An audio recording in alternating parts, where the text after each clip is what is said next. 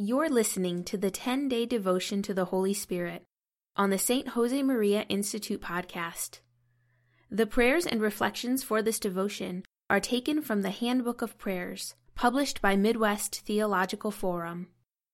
This long standing custom of the Church in preparation for Pentecost is an opportunity to ask the Holy Spirit to strengthen our hearts and make firm resolutions for our interior lives.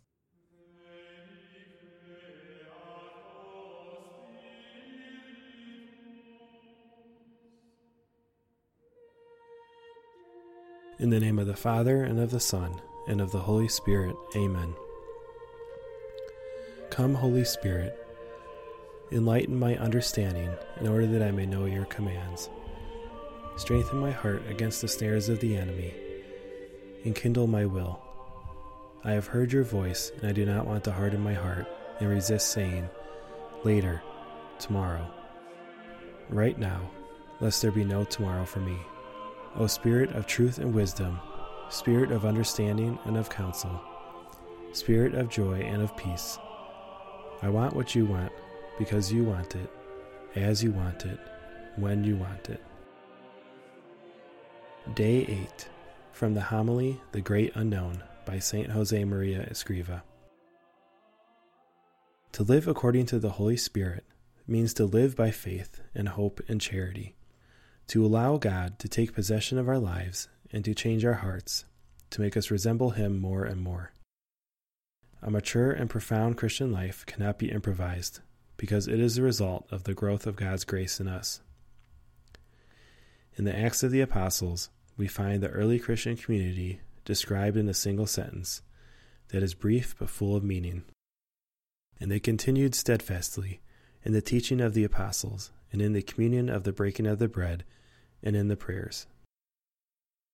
This is how the early Christians lived, and this is how we too should live, meditating upon the doctrine of our faith until it becomes part of us, receiving our Lord in the Eucharist, meeting Him in the personal dialogue of our prayer, not trying to hide behind an impersonal kind of conduct, but coming face to face with Him.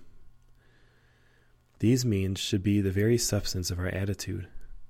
If they are lacking, we shall have perhaps the ability to think, an activity that is more or less intense, some practices and devotions. But we shall not have an authentically Christian way of life, because we are all equally called to sanctity. There are no second class Christians, obliged to practice only the simplified version of the gospel. We have all received the same baptism, and although there is a great variety of spiritual gifts in human situations, there is only one Spirit who distributes God's gifts, only one faith, only one hope, only one love. And so we can apply to ourselves the question asked by the Apostle Do you not know that you are in the temple of God, that the Spirit of God dwells in you? We can understand it as an invitation to deal with God in a more personal and direct manner. For some, unfortunately, the Paraclete is the great stranger, the great unknown. He is merely a name that is mentioned, not someone, not one of the three persons in the one God, with whom we can talk and with whose life we can live. We have to deal with him simply and trustingly, as we are taught by the Church in his liturgy. Then we will come to know our Lord better, and at the same time we will realize more fully the great favor that has been granted us when we became Christians. We will see all the greatness, the truth of divinization, to which I referred earlier, which is a sharing in God's own life. Holy and Divine Spirit, through the intercession of the Blessed Virgin Mary, your spouse, bring the fullness of the gifts into our hearts.